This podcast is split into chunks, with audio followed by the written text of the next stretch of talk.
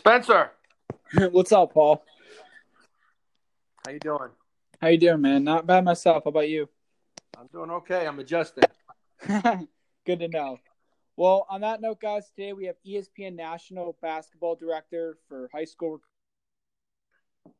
basketball NBA draft analyst Paul Biancardi joining me. What's going on, man? Adjusting to being isolated and trying to make the most of every day by being productive work wise and spending a little bit more time on myself, trying to get myself in a little better shape. Probably walking more than I've ever walked in my life.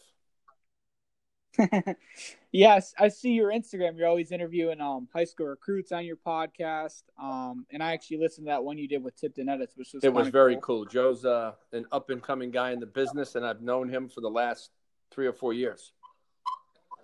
That's very that's very cool. So yeah, let's get right into it. So the first thing, you know, talk a little bit about your background. I saw in your Twitter bio you actually coach at a few D one schools, which I did not did not know. Yeah, that, that's really Spencer. I'm a coach at heart. I, I played Division three. Um, I played Mhm. for a guy by the name of Tom Thibodeau. Okay. And, uh, we know he coached the Bulls in Minnesota, and I believe he'll coach again in the NBA. Longtime assistant coach as well. So that Mhm. that propelled me into coaching at Division three. I went from Division three to a volunteer spot at Boston University, where I volunteered all my time just to be in the profession. And then I went from a volunteer to a graduate assistant at Boston College. Got into the Big East in the early 90s when it was maybe the best conference in the country. And I spent Mhm. seven years at Boston College, went to an Elite Eight, and won a Big East championship. Uh, transitioned over to Ohio State, Big Ten country. Spent Yep. six years there, a couple of Big Ten championships and a Final Four. Became a head coach at Wright State. And after I finished that, I became an assistant at St. Louis University in the Atlantic 10.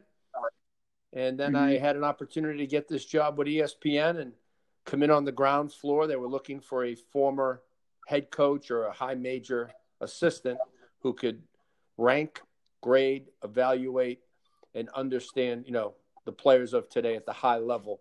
So I had that background, uh, and it also allowed me to do high school games on TV as an analyst, uh, do college games as an analyst as well, which, you know, my heart was in the college game. But with Mhm. the high level recruiting, the evaluating over time, uh, they, they thought I was a good fit for the job. I thought I was a good fit. And it um, got in, took off, never looked back. Yeah, with the recruiting as well, because I I remember you on TV watching, you know, Ben Simmons when he was in high school. You were doing the games, but I saw Tipton Edits post, and he was saying how Cade Cunningham was like 144th in the country to all the way up to number one. So, how do those evaluations work? Like, do you do you go strictly off film or? Well, no, I do a thorough job. or- I have a, a good group that helps me out, but you know, it, it's detailed. It's well thought out. It's we're not throwing darts at a dartboard and see what sticks. And um, I had a chance. I didn't. I don't rank anybody unless I see them myself. And with Cunningham, I had a chance to see him at Montverde uh, early on, and you know, a lot of guys are out of the rankings, and then they make their way into the rankings. And sometimes guys are in the Yeah. rankings early because of some physical measurables or some great potential, but they never pan out, so they slip and slide down. Uh, some guys make their way up slowly, incrementally. It's all different ways guys Mhm. get into this uh, prestigious. I, I call it a prestigious list. Now, it's not the end all be all because the guy who's number 101, 102, those guys are really high end players. But with any list, you have to have a cutoff point, and um, you got to figure out who should be on and who just missed it. But there's some great players in the country. Just for your knowledge, there's about a thousand Division One high school kids every year that end up going D1. We only rank a hundred, so Wow. that, that's an elite list. Mhm. But like I said, there's 900 guys that go play D1, and so many have great careers. They become all conference. Uh, just because you're not ranked doesn't mean you can't have a great career. Doesn't mean you can't play at the next level. It just means those guys are ranked, and those guys Mhm. are very good right now. They have a proven track record, and or they have enormous upside in the game still. Yeah, speaking of the rankings again, um, obviously Michigan State finished with two top 100 prospects in 2020 with AJ Hoggard and Matt, Mady Sissoko. Um, and then a lot a lot of fans are wondering, you know, like I asked you about Karim Mane. I know he's still in the draft process, but do you see him withdrawing from that? And if so, how good of a chance do you think? Well, I think his his intention is to, you know, go into the NBA. I don't. I have not heard anything different from mm-hmm. all my sources that he's thinking about going to school. Now that could change because we don't even know when the NBA draft is going to be. This is this is a strange year. Um, yeah. Obviously, it's a strange time in our in our world.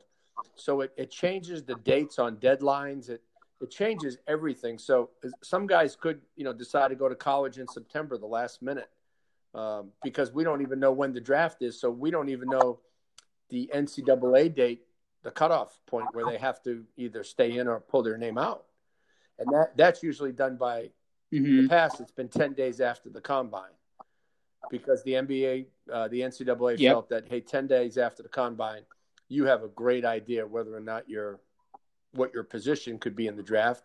So it gives you that ten day grace period to uh, come back to college. Don't know when that's going to be, uh, but right now his his intention is to stay in the NBA draft.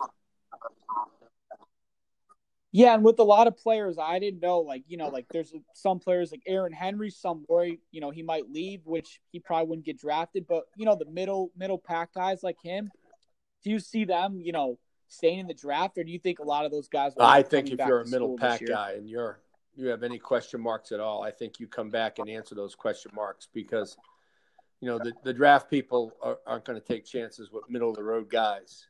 Those guys will go undrafted, and, mm-hmm. and, and then it's a really long haul to even get a chance at a, a G League team. Uh, th- this is not the the bright lights and the, the flashiness that it appears to be. You have 60 spots in the NBA draft. Right now, we have, I'm guessing I was told last, about 150 underclassmen that have declared. Now, wow. a lot of those guys are going to take their name off the board, and and I hope at least hundred of them do, because uh, then you have some seniors, and then obviously you have the international kids. Don't forget, there's guys in the G League that are trying to move their way up. There's two way guys that are hoping to make a roster. You have to you have to time this just right. And if you're at your peak right now, then maybe you have to stay in the draft if you're at your peak. If you have a chance to improve your body, improve your game, improve your IQ, and if you're that good, I think you should go back to college and really try to in, improve your stock and then help your college team win. I think a perfect example recently has been PJ Washington. You know, he could have went to the to the draft yep. that first year, probably would have been a second round pick. But he he upped his three point mm-hmm. field goal percentage. He got in better shape, became a better defender, became somewhat of a a leader at Kentucky helped them to a, a very successful season, and, and, now he's in the lottery. And so, if you're that good, and you can, you know, if you believe in yourself, and you got a guy like, say, Tom Izzo, the, Tom Izzo, John Calipari, they know exactly what you have to do on the court to be an NBA player. So, you know, those are the type of programs that can can take you and, and make you an NBA player if you have NBA talent. Mm-hmm. Yeah, 100% agree. And that's some really good insight on that kind of stuff for the people that don't know. But next, let's get into 2021 recruiting. So, Michigan State's only offered six prospects, surprisingly, um, not counting Charles Bediako, or however you pronounce it, out of Canada, but six pro- prospects in the United States. And the first one, obviously, Jaden Akins, four star out of Farmington, Michigan. Um, doesn't have the biggest offers as of yet, I think he would have probably blown up more if they would have had the summer ball. But where do you think Michigan State stands with well, I think they're in the good moment? shape with him, eh, eh, but I also think Michigan's in real good shape as well as Iowa and and Missouri. Now, I think you're exactly right, Spencer. Akins is a kid who, if he played this summer, you know, he he would blow up. I hate to use that term, blow up, but I think that he would make his mark. Mm-hmm. I think that he would establish himself in this class. And, you know, I think he'd work himself into being a top 100 type player. He has the athleticism, he has the stroke, got a little bit mm-hmm. of speed. and I like the way he can find a guy off a of dribble penetration. You know, he's a playmaker, he's a shot maker. Of course, he's got to get stronger. He's got to become a better defender. Every high school kid has, you know, so many areas that they have to improve in. But I think he's a guy who likes the ball, and if you like to play and you really love to play, you know, the summer is your time. Mm-hmm. Yeah, absolutely. Um, and Michigan State's obviously going to need a point guard in that class with the potential yep. of Rocket yep. Watts leaving. Um, yeah, not not knowing with obviously Foster Loyer hasn't really panned out, so that's going to be a big need. Um, next, obviously Max Christie. I'm not sure ESPN has him ranked, but I know you know two four seven and that has him top 25, five star out of Illinois. He recently said he was looking to commit before you know the start of high school season. Um, so where do you think Michigan State stands with him? I know he's like, you know, has a lot of schools, but we were the last school he visited before the shutdown. Well, yeah, Max Christie is 14 on our big board in the class of 2021. Mm-hmm. Michigan State, I know they've put a lot of time into him, as you mentioned just recently with the visit, but they've been down to his school several times. I, I think you got to fight off Northwestern. Mm-hmm. Uh, as simple as that sounds, but I think okay. they're they're making a hard charge. I think Duke is very interested. Cal is in there from the West Coast. Illinois has done a good job. Florida has made a mark, and DePaul is lurking around, as well as Virginia. So, I, I think Michigan State, though, in my mind right now, would be one of the favorites for Max Christie. Okay. So, would you list them as leader? As well, I would. I that's just on my leader? gut. That I have no facts to back that up. I just know they've put a lot of time into him. Mm-hmm. Okay. Next up, if I pronounce his last name wrong, guys, sorry. So Charles Bediako. He's from Canada. Um, five star center. Where do you think? I mean, recently someone out of rivals, I think Corey Evans listed us as the leader. I was kind of shocked seeing how many centers we have on the team. Um, Obviously, Duke's in the mix as well. Do you see Michigan yeah, State I think that'd be in the mix with him. I think Mady Sissoko, you know, big, strong center, mm-hmm. really athletic kid, part of their freshman class. He he could have a good freshman season and be good enough to to get drafted. So I think if you're Michigan State, I think mm-hmm. you need a point guard and a big in, in this 2021 class, and obviously you need a wing. But um, yeah, I think they're involved with him. But you know, when when you look at his recruiting, I know Alabama is in there tight. Arizona State has some ties. Um, you know, a lot of these kids in 2021, Spencer, they're going to commit late. They're going to wait and see who's offering, and the coaches get out, got to get out and see these guys a little bit more. Um, this is going to be a late signing class, mm-hmm. in my opinion. And, and, just to get back on Max Christie for a minute, um, the one thing I do know is Max Christie and Patrick Baldwin are very close. Now, Patrick Baldwin, as you know, is, yep. is one of the top players in the class of 2021. You know, we have him as the number three player in the ESPN 60. Great shooter out of Milwaukee. You know, him and um, Christie are tight. There is some rumblings that they may look to go together. That doesn't always pan out, but keep your eye on that.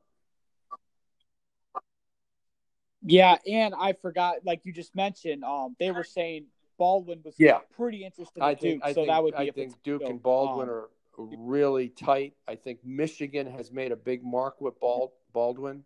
Um, Northwestern is gonna, mm-hmm. you know, be in the hunt because Dad played there, and you know, you never know mm-hmm. if Dad becomes on staff at Northwestern. That can always change things. Like you look at USC you know, they, they hired Evan Mobley's dad years ago.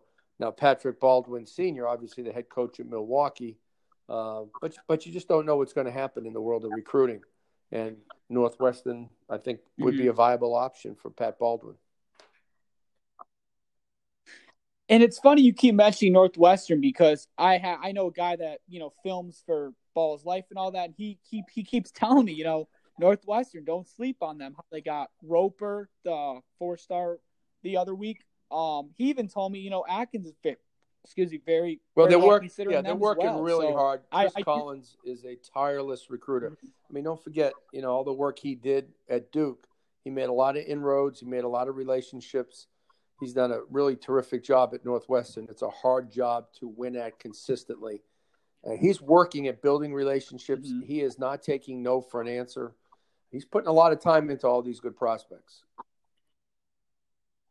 hmm Absolutely. Um, and obviously the question everyone wa- everyone asks me every day on Instagram: Emoni Bates recruitment. So first off, what do you think the chance of him reclassifying to 2021?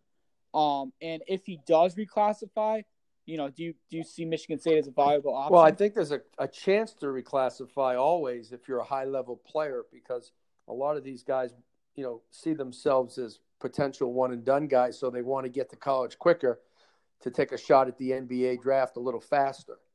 With that said, Emoni loves being a kid. He loves being in his grade. Um, you know, talking to him and the dad over the years, they're not rushing the process, and and I personally like that. Uh, he domi- he dominates, you know, his age Mhm. group. He plays up, he, and obviously he dominates that as, as well. Um, but at this time with the pandemic, a lot of nobody's playing basketball, so a lot of kids are saying, "I'm just going to take classes, and you know what? I'm going to reclassify and get my schoolwork done. This way, I can go to college sooner." So I, I think in the class of 2021, we're going to see a couple more guys reclassify to 2020. We had Khristian Lander do that just recently. We knew about that. Are there some other guys in 2021 that may Mhm. make the jump? Can Emoni Bates, you know, reclassify to 2021? Absolutely. If he's taking more classes during this spring and summer when he can't play ball, uh, I, I think it's a viable Mhm. option. And also, I can tell you this: I was in Atlanta at the EYBL in April, last April. I was there at 9 a.m. to watch Bates. In the front row Mhm. was Tom Izzo and his staff at 9 a.m. watching Bates. So I would tell you this: they are working extremely hard on Bates um, because at that time they talked about the one and done rule going away, but nothing became concrete. And now you hear no discussion of the one Mhm. and done rule going away. I think the pandemic has put things like that, you know, to the back burner because the NBA is trying to figure out, you know, when their season's going to resume. Then when are they going to have a draft? Then what Mhm. about next year? So I, I think the one and done is going to stick around a little bit longer than people think. And and Bates, you know, will Mhm. have an option to go to college or he can go to the G League if that's something that interests him. But I got to tell you, I can't think of anybody more than Michigan State that's put in more time with, with Emoni Bates. Exactly. The only other school I would say would be I don't even know Michigan, but I know Kentucky was interested, but I'm not sure. Well, how, I know you to a Kentucky's very degree. interested in him, and, But- and they've put time into him. But I can tell you this: when when John Beilein was at Michigan, John decided not to, you know, go after Bates because he felt that the one and done rule would um, would would happen, and he didn't want to waste his time. He wanted to recruit kids that he felt that really wanted to go to college or had the chance to go, and that was a smart decision in some ways. Uh, John ended up going to the NBA anyway. Now, if Juwan Howard has jumped into the race, which I'm sure he has, he's behind. He's, he's behind Michigan State right now. Yeah. I can tell you that. hmm And you brought up, you know, the one and done rule being pushed back potentially. Um, but what we didn't talk about, and I know, you know, I'm very curious to know, is the G League new implement with obviously Jalen Green getting paid 500 grand to go play over there, a few other players. Um, obviously Isaiah Todd decommitting from Michigan. Do you think you're going to see a lot more 2021 prospects do the G League route? Um, and obviously the one and done. I think I'm more concerned with the G League route because the one and done, if it happens, you know it happens. But the G League is really interesting to know. I'm really interested to know. Well, I think it's a terrific model for those that do not want to go to college, Mhm. that see themselves as NBA first round picks. They have an opportunity to get paid, get you know, get get compensated very well, be in a situation where they can train solely for the craft that they want to be into, which is the NBA. Now, the G League, they're only making Mhm. those invites to guys that they believe are first round draft picks, or at least second round draft picks at the very worst. Because if you're the G League, you don't want to bring Mhm. guys in from high school and then they don't get drafted. That that's not a good look. So you you go after your number one Mhm. recruit. It's like recruiting in college. Okay, Jalen Green was their number one recruit. They got their number one recruit. And if they had their choice, they would take Cade Cunningham, they would take Evan Mobley, and then they would take Scottie Barnes. But you know, the the, mm-hmm. the high end money is slotted for one person, so they got that guy at five hundred thousand. Then they have another slot, and they go down, you know, the list of rankings, and and not just rankings, but who they feel uh, can be a lottery pick or a first round pick, and then you know the guys that they reach out to they have to reciprocate and want to listen. If not, they go to the next guy. And then they, so they went to Isaiah Todd, and then they went mm-hmm. to Daishen Nix, and and the money goes down in scale because they only have so much to give out. But I'm look you're looking at three to five guys every year that are going to be put on what they call an affiliate team. It's not a G League team; it's an affiliate team. So they're not in the G League standings. They're not in a G League um, town, like say in Fort Wayne, Indiana. They are somewhere mm-hmm. south of Los Angeles. They're going to come up with a facility. Uh, they'll have housing, and they'll do individual workouts in the morning. They'll have team practice in the afternoon. Um, they'll do strength and conditioning, whether it's at night or early in the morning. It will be full time training um, seven days a week. And then they will play scheduled games against some G League teams. They'll play against some of the uh, academy teams that are from India, China, uh, over in Europe. They, they, can play anybody they want to, really. Uh, so they're going to make their own schedule. Mm-hmm. I've been told about 15 games, uh, a lot of scrimmaging, a lot of workouts, and, they're position, positioning themselves, you know, to be in the NBA draft. And they're getting coached by, you know, a former NBA head coach, Sam Mitchell. So th- this was a really mm-hmm. bold move and a smart move by the G League. They're setting these guys up for success. They're going to give them the resources. They're going to give them the coaches. They're giving them the salary, and now it's up to these guys uh, to make it happen for themselves. That hurts the college game a little bit, but certainly not, you know, as much as people talk about.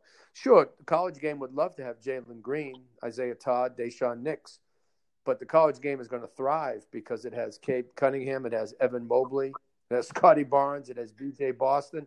I mean, I can go on and on. this this class of 220 is mm-hmm. spectacular. Mm-hmm. So we'd love to have those guys in the college game, but those guys decided to go a different route.